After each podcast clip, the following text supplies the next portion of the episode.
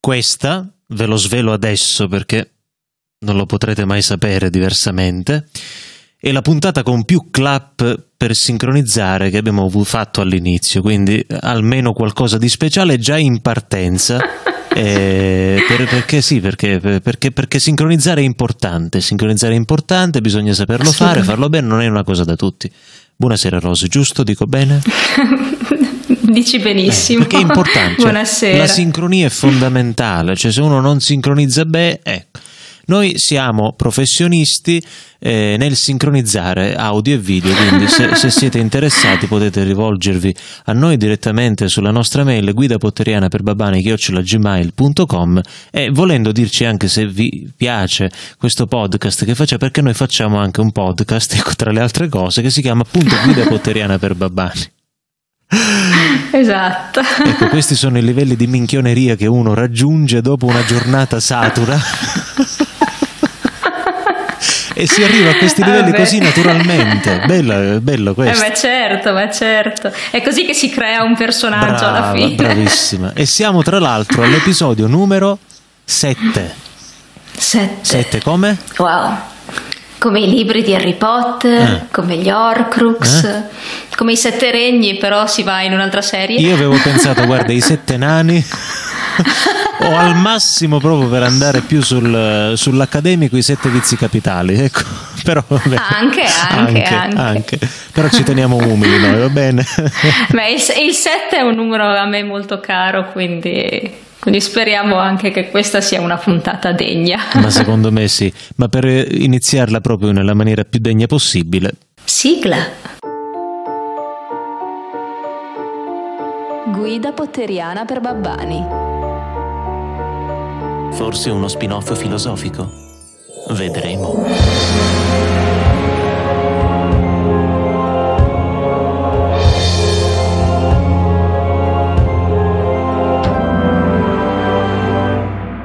L'amicizia perfetta è l'amicizia degli uomini buoni e simili per virtù. Costoro infatti vogliono il bene l'uno dell'altro in modo simile, in quanto sono buoni, ed essi sono buoni per se stessi. Coloro che vogliono il bene degli amici, eh, per loro stessi, sono i più grandi amici. Infatti, provano questo sentimento per quello che gli amici sono per se stessi e non accidentalmente. Orbene, l'amicizia di costoro perdura finché essi sono buoni, e d'altra parte la virtù è qualcosa di permanente. E non ho citato Harry Potter stavolta, eh? No, Eh, un testo di qualche tempo. L'hai riconosciuto? No, non penso proprio. Non, lo ric- non credo, no, Ecco, anzi, ne- illuminami. ne- neanch'io l'avrei riconosciuto se non fossi andato insomma a cercarlo. È Aristotele, è Aristotele Oh, beh, qualche anno beh. prima della Rowling. Ma gius- giusto qualcuno. Ma eh. sì, sai, eh, ormai il tempo è quello che è. E questa è l'etica nicomachea. Etica nicomachea, e qui si parla tanto di amicizia. In lungo e in largo in tutto il libro, questo tra l'altro è il libro ottavo dell'etica nicomachea, e l'amicizia è anche una costante nella nostra saga, no? nel, nel nostro libro mondo. Penso che proprio eh, il suo fondamento, tutto, tutto il, il libro mondo di, di Harry Potter, si basi sull'amicizia, che diventa, oserei così dire, il campo da gioco su cui si gioca tutta la vita dei personaggi. Perché abbiamo già detto, quando abbiamo visto un po' come funziona Hogwarts, eccetera, abbiamo visto che va, passi anni interi con eh, i tuoi compagni, con i tuoi amici in quell'ambiente e quindi non puoi, come diceva Hermione, non fare amicizia, non puoi non creare una relazione forte. E quindi, e così ti do il là, perché dobbiamo, dobbiamo, dobbiamo capire bene di cosa parleremo oggi, sì, di amicizia, ma di che cosa? La relazione, ecco, passa dall'io tu al noi. Questa è l'amicizia e siccome già abbiamo parlato di amicizia con Harry, Ron e Hermione, adesso per parlare di amicizia in maniera più approfondita non possiamo non citare Chi? Chi? Avanti. I malandrini, Eh, i malandrini, sono- assolutamente. Loro, l'era dei malandrini, L'era dei forse malandrini. Una delle parti più affascinanti di quelli che sono appunto gli spin-off, le sottotrame create da J.K. Rowling. E poi io sono affezionatissima. Esatto, ma diciamo che eh, eh, più che altro tutta questa storia è appunto eh, spin-off, cioè sono varie tracce lasciate nel racconto Certo. che poi sono state Sì. successivamente eh, messe insieme ed è venuto fuori il tutto.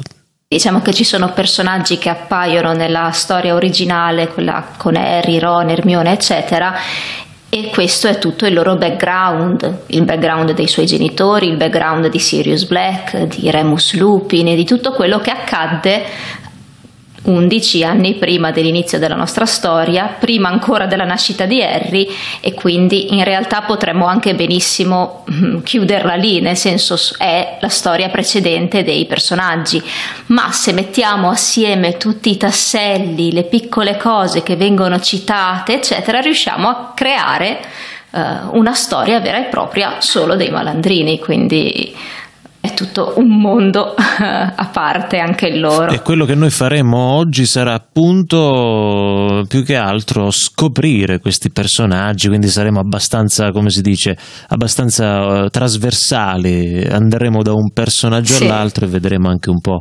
queste relazioni di amicizia. Esatto, anche perché il bel parallelismo che si crea proprio sul concetto di amicizia tra quella che è l'amicizia che scopre Harry e quella che invece c'è stata tra i malandrini è molto interessante da, da analizzare, da sviluppare, perché in Harry scopriamo quanto l'amicizia sia la forza che lo aiuta a sconfiggere il male, quanto sia grazie all'amicizia, grazie a- a- alla mente acuta di Hermione, grazie a comunque la fedeltà di Ron e quindi all'aiuto dei suoi amici, anche di un Neville Paciok che lo vediamo all'inizio abbastanza eh, sfortunato, Impacciato. impacciato, poi lo, lo- lo vediamo diventare anche lui un po' un eroe finale ad aiutare anche lui a distruggere uno degli Horcrux. Luna con la sua stramberia, col suo essere stralunata, come dice il nome appunto, vediamo quanto l'amicizia aiuti Harry e quindi per quanto lui sia il prescelto, se non fosse stato per l'aiuto dei suoi amici non sarebbe comunque riuscito ad andare avanti e a sconfiggere Voldemort. Come dice anche Ron, no? senza Hermione non dureremo due giorni, ma anche senza lui stesso, senza sminuire appunto Ron. E invece i malandrini, tutto si basa su una fortissima amicizia, una grande fiducia reciproca e il tradimento di uno degli amici. Quindi la tragedia dei malandrini è anche questa, che si sgretola il gruppo per via di un tradimento.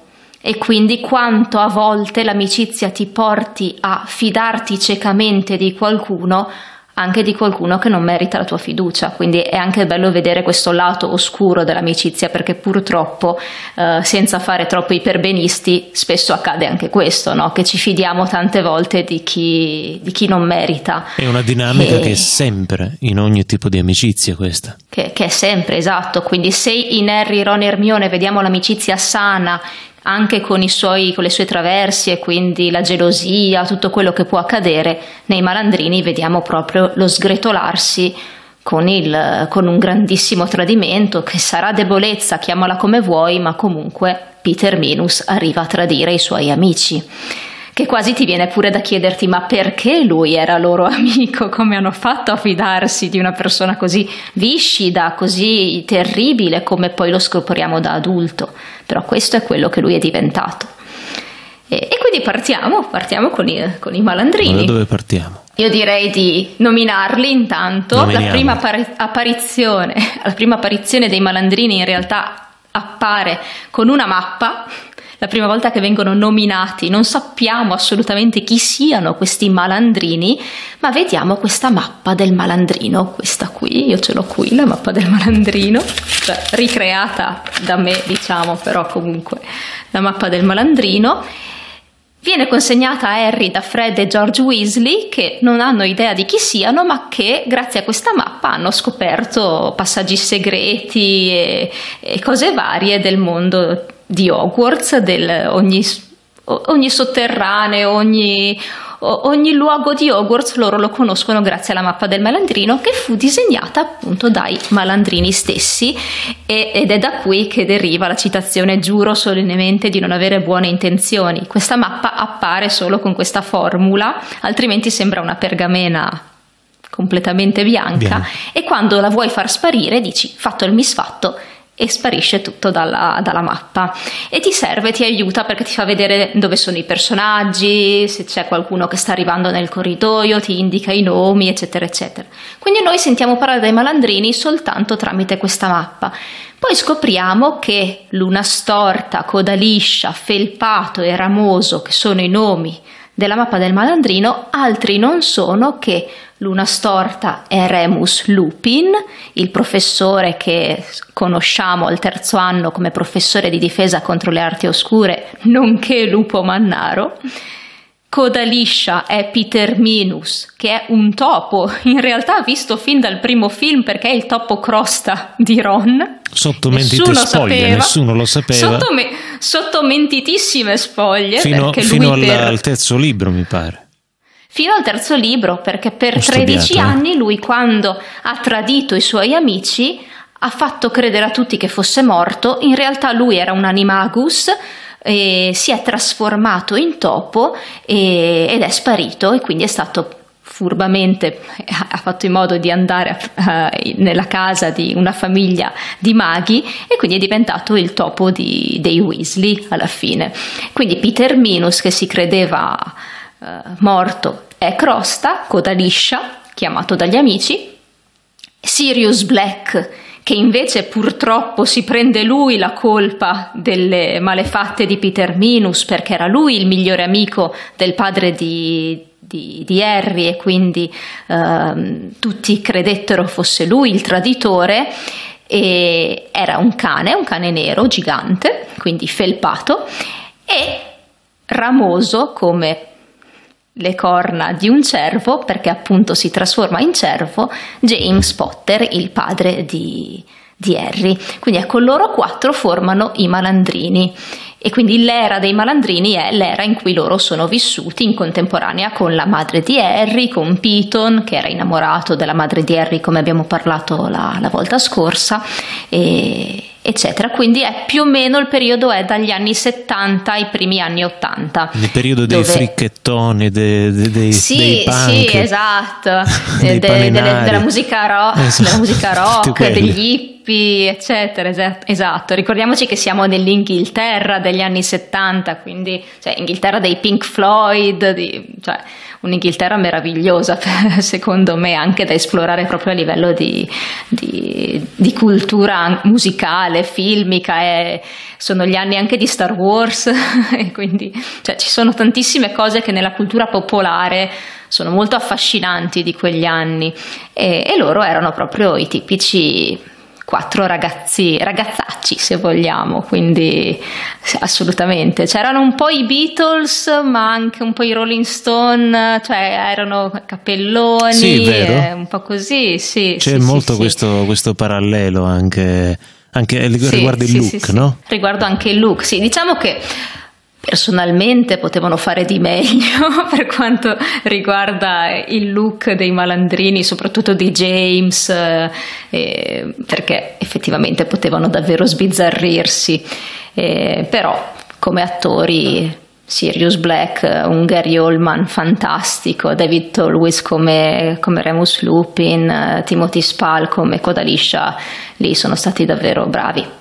Alan Rickman, Peyton. Noi non stiamo parlando di uno spin-off in questo momento, stiamo facendo i nomi Beh, a- degli questi attori. Questi sono i nomi degli attori che li hanno interpretati, okay. sì sì, okay. al giorno d'oggi che poi li hanno un po' ringiovaniti, ma neanche più di ah, tanto, ah, okay. per interpretarli nelle varie foto, nei vari flashback, sì. nelle poche cose che si sono viste. C'è da dire che quando sono morti Lily e James avevano 21 anni. Quindi, sì, infatti, non era. Ecco, non ricordiamoci, questo non erano. Esatto. E quindi nulla, loro si sono conosciuti negli anni di, di Hogwarts, appunto, erano quattro Grifondoro e James Potter veniva da una famiglia benestante, tra l'altro che si dice discendesse dai, dai Peverell, per cui lui possiede anche il mantello dell'invisibilità, quindi poi parleremo anche di Eh, questa sì. assonanza perché anche quello. logicamente doni della morte, quindi James Potter è anche un erede diciamo del, del Peverell eh, che possiede un dono della morte e passa di figlio in figlio Mhm. e Remus Lupin non doveva frequentare Hogwarts perché è stato morso da Fenrir Greyback, un lupo mannaro, quando aveva 5 anni, ma grazie ad Albus Silente è riuscito a poter andare a frequentare la scuola nonostante questa sua condizione, perché l'anno in cui Remus si, eh, si, eh, iniziò a frequentare Hogwarts eh, venne piantato il platano picchiatore e fu eh, costruita la stamberga strillante a Hogsmeade, per cui le voci dicono questa stamberga strillante piena di spiriti, si sentono voci, eccetera. In realtà non serviva ad altro che a permettere a Remus di andare a nascondersi una volta al mese quando era notte di luna piena, trasformarsi in lupo mannaro e non rischiare di fare del male a nessuno. Lui si sentiva molto male per questa sua condizione, Certo. se ne vergognava e quindi stava vivendo molto con, con sofferenza la, la- la sua condizione di, di lupo mannaro, di licantropia, ma l'amicizia che si creò con James, con Sirius e anche con Peter eh, gli permise di sopportare questa condizione e i suoi amici furono così tanto amici da eh, studiare, perché poi James e Sirius erano degli studenti, per quanto sbruffoni, super brillanti, Mhm. quindi riuscirono a trovare il modo di trasformarsi anche loro in animali e quindi studiarono per di- diversi anni il modo per diventare degli animagus e quindi fargli compagnia durante le, le trasformazioni quindi anziché rimanere poi nella stamberga strillante scorrivande in giro per Hogsmeade tutti trasformati eccetera ovviamente senza neanche registrarsi perché esisteva un registro Ah, del ministero Un registro che teneva traccia Animagus.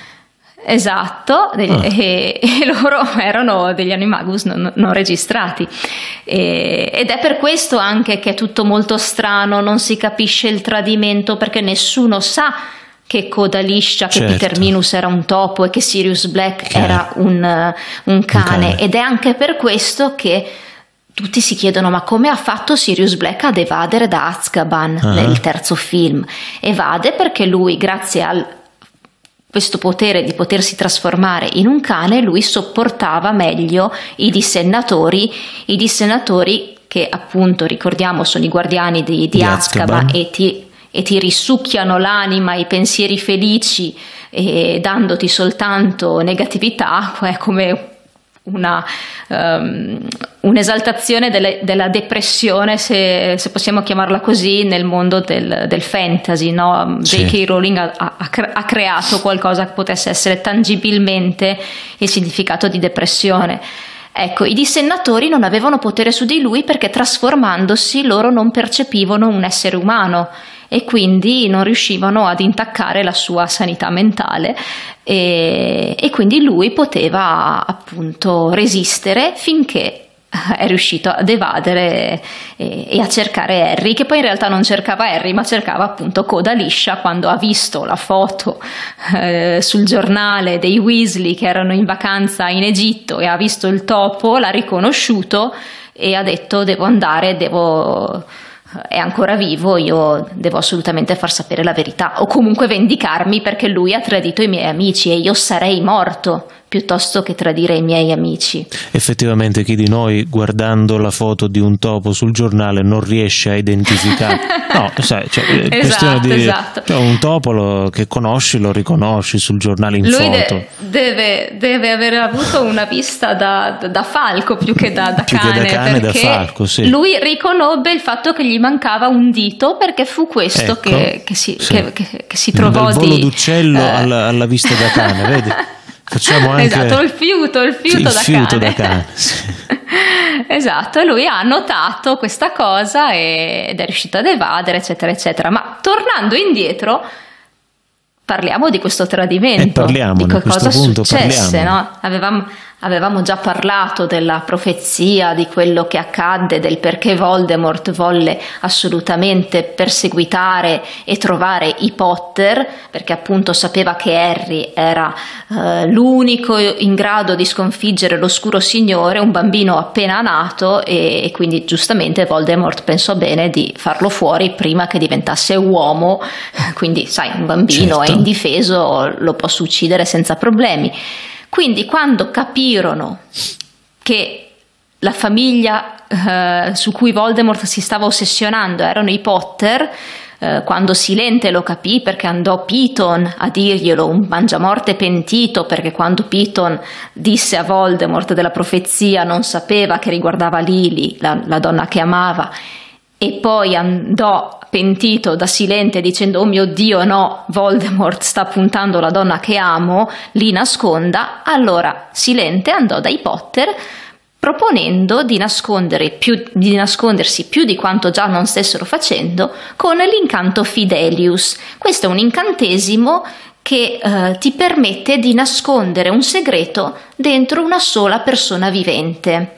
Quindi finché quella persona si rifiuterà di parlare, nessuno potrà eh, scoprire quel segreto. Il segreto era la casa, quindi se la persona designata, ovvero un custode segreto, si chiamava così, non avrebbe mai rivelato la posizione della casa di Lily e James Potter, Voldemort avrebbe potuto perquisire per anni Godric Sollow, andare pure a sbattere contro la finestra del loro salotto senza uh, trovarli perché questo segreto è appunto nascosto dentro a questa persona.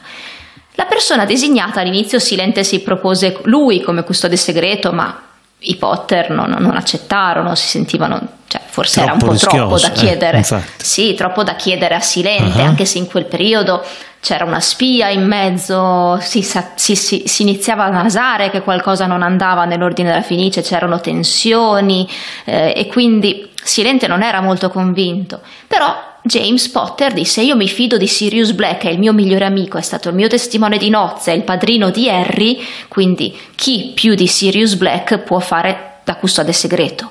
Però Sirius Black stesso, quando James Potter glielo chiese, disse io sono troppo scontato, perché tutti sanno della nostra amicizia, tutti verrebbero da me.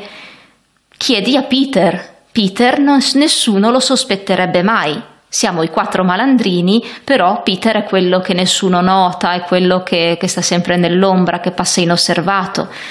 E allora James e Lily assegnarono questo segreto e fecero questo incantesimo con Peter Minus, che però era lui la spia. Da un anno era lui che passava le informazioni sull'ordine della Fenice ai Mangiamorte, a Voldemort, probabilmente per debolezza, niente di più. Per paura, eh, per, non, per, insomma, per, per paura, per, per vigliaccheria, vigliaccheria, lui, esatto. lui, lui passò. E quindi nel momento in cui si vide avere il segreto che Voldemort cercava più di tutti, lui lo confidò. Infatti l'incanto Fidelius venne fatto giusto una settimana prima che prima della morte poi ufficiale perché giustamente Peter Minus eh, parlò e Voldemort eh, trovò la casa e riuscì ad entrare dai Potter, poi la storia la sappiamo. Sirius Black quella stessa notte andò a controllare se Peter se, se, se tutto andava bene, se Peter stava bene. Ha buttato la spazzatura, roba così, sì. esatto. Vide che non era a casa, che non c'erano segni di lotta, si insospettì andò a casa dei Potter e trovò la casa distrutta, Lily e James morti, trovò Hagrid che stava portando via il piccolo Harry, quindi disperato disse dammi Harry, mm, James non vorrebbe che, vorrebbe che lo avessi io, Hagrid no, ho ordini precisi da, da Silente, lo devo portare dai Darsley, allora Sirius dice va bene prendi la mia moto, infatti la motocicletta su cui vediamo Hagrid all'inizio del primo film. Eh niente meno è la moto di, di Sirius Black ah, però questo non eh, lo che sapeva. aveva Ma poi gliel'ha Esatto, lasciata aveva perché un- mi pare che altre volte Hagrid eri Eh, su questa moto. Sì, sì, gliel'ha lasciata per forza perché poi Sirius è andato a pescare Peter dicendo sei un traditore, io sarei morto piuttosto che tradire i miei amici, che cosa hai fatto, che cosa hai combinato, è Ah. colpa mia perché è colpa mia se loro hanno scelto te. E, e Peter ha fatto saltare per aria la strada ed è sparito e quindi la colpa è ricaduta su Sirius e, e- quindi è stato imprigionato ad Azkaban, incastrato dal suo stesso amico. E ha fatto E quindi Remus 11 Lupin- anni. No, ha fatto 13 anni, 13, 13 13 anni, no, 12 anni ad Azkaban, 12 anni ad Azkaban, sì. E, Senza e però Remus uscire. Lupin, tra l'altro. Senza uscire, Senza poi è uscire. uscito l'anno in cui Ha visto poi il- topo, abbia- ha, visto la- Sì. ha visto il topo sul giornale, ha fatto in modo di uscire, si è programmato il tutto e- ed è andato a Hogwarts eh, e poi lo scopriamo nel prigioniero di Azkaban, il terzo, il terzo film. Remus Lupin, che era il quarto dei malandrini, non sapeva niente di tutto ciò, anzi pensava addirittura che anche lui ha iniziato a sospettare del- della, della verità di Sirius, insomma, Ah. quindi anche lui ha creduto finché non vede sulla mappa del malandrino, consapevole del fatto che la mappa non mente mai, quando la eh, confisca ad Harry, lui vede Peter Minus, ma la mappa non mostra qualcuno che è morto. certo. Quindi perché il, il nome di Peter Minus compare sulla mappa? Perché Crosta se le stava girando tranquillo, felice e beato per le, Quindi per anche le sale lì di il suo stesso mh, incantesimo gli si è rivoltato Esatto, contro, potremmo si è dire. no? rivoltato contro e allora Remus capisce sgamare. che c'è qualcosa che non va e quando vede Sirius capisce che, che aveva ragione, insomma, quindi c'è la, la reunion dei, dei due amici,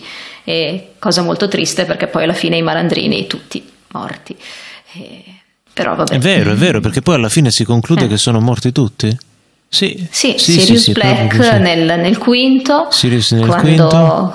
nel- Be- quando sono al Ministero della Magia. Ah, Bellatrix uccide Sirius Black, esatto, sua cugina, tra l'altro. Ah, tra l'altro. Bellatrix Black è sua cugina, sì. Sirius Black viene da una famiglia di maghi molto simpatizzanti verso la magia oscura, le arti oscure e lui era un po' la mosca bianca, la pecora nera della famiglia perché fu l'unico grifondoro, in tutti invece erano serpeverde, fu l'unico a rifiutare le arti oscure, eccetera, quindi fu anche un po' semplice per tutti credere che Sirius fosse il traditore perché il background della sua famiglia parlava un po' per lui se, Sì.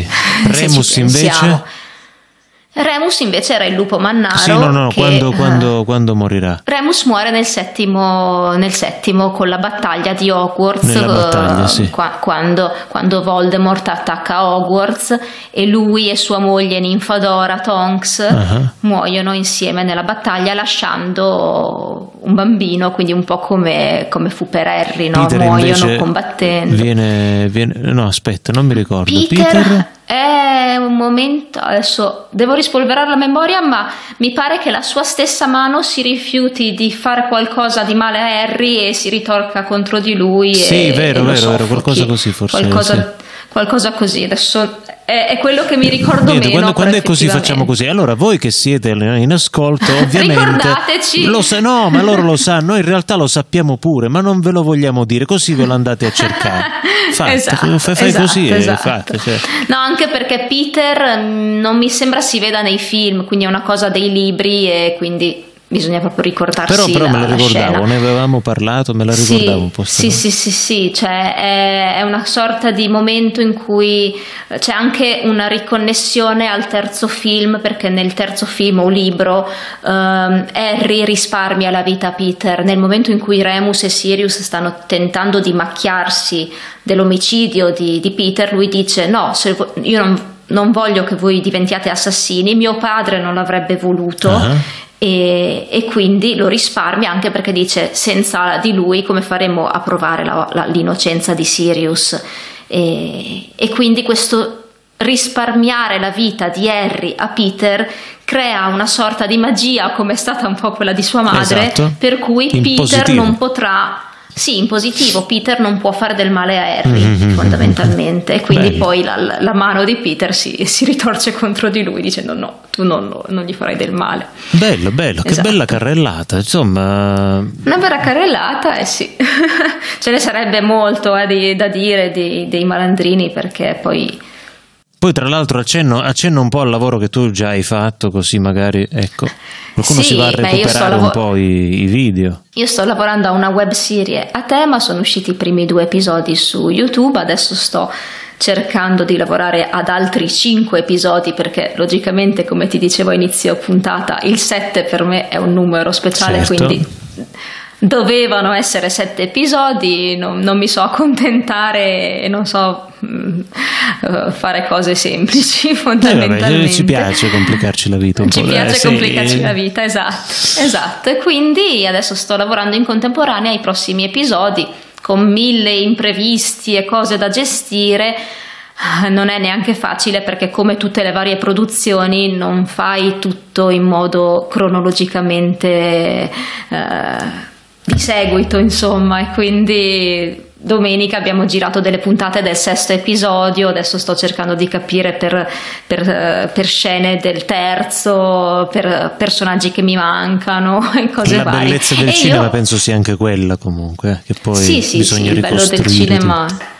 Assolutamente, e io sono andata proprio a pescare questi piccoli tasselli che ci sono in, sparsi per tutto il libro, cercando di ricostruire tutta la storia dei malandrini, eh, ma anche dei personaggi mh, mm, appena nominati, le amiche di, di Lily, uh-huh. chi poteva essere, eh, le altre loro contemporanee, i Pachok. Eh, ad esempio, una curiosità è che i Pachok eh, vengono mh, mm, un po' attribuiti quasi a. Um, come dei coetanei di Lily, James, eccetera, ma in realtà loro erano degli auror esperti e in una piccola parte si dice che, um, che per studiare, di, eh, diventare auror, eh, servono degli anni di tipo tirocinio, no? Quindi, quindi esci da Hogwarts, devi grandi. fare. Quindi sicuramente erano più grandi. Quindi tutti questi piccoli dettagli, Marlene McKinnon viene citata e muore eh, verso luglio-agosto eh, dell'81 ed era un'amica di Lily che era anche nell'ordine della Fenice.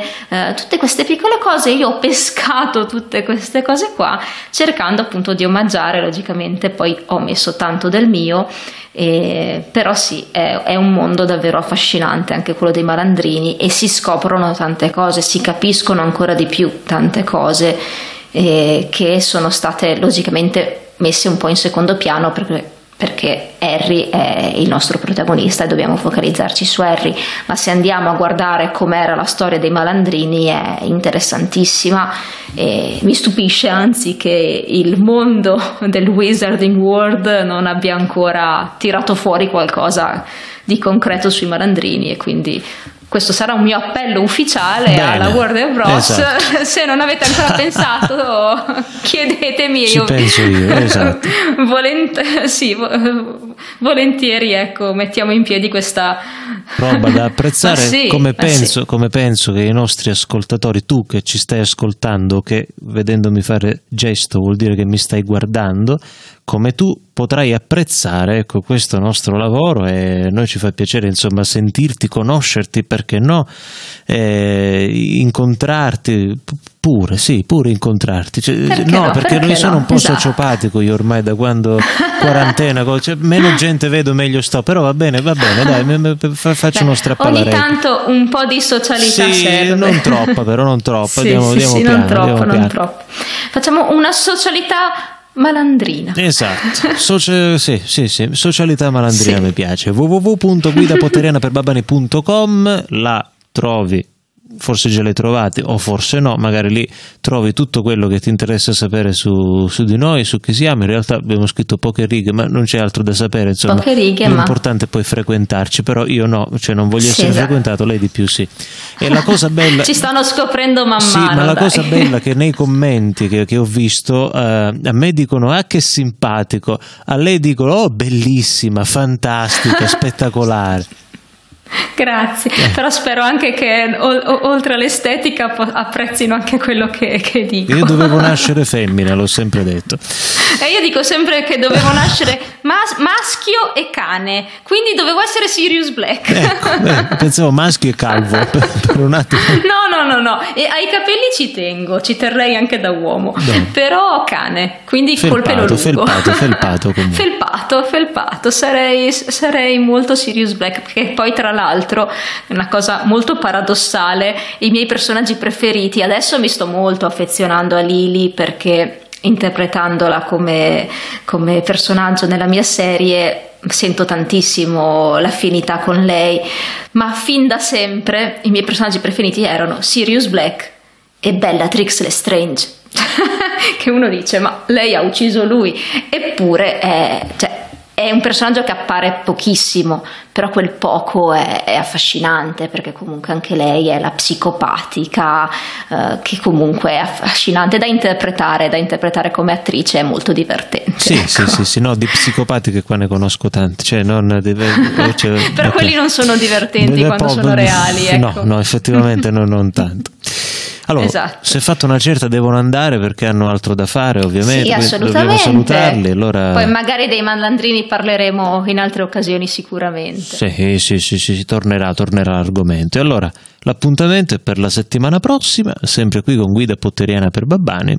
Rosa, ce, ce l'hai una citazione? Non- se- sempre le citazioni, niente. Allora, visto che stiamo parlando di uguale. psicopatia, sì, ho Avanti, una citazione, ho una citazione che viene dal terzo film. Ah, Ma quindi alla fine il fisico riflette la pazzia interiore.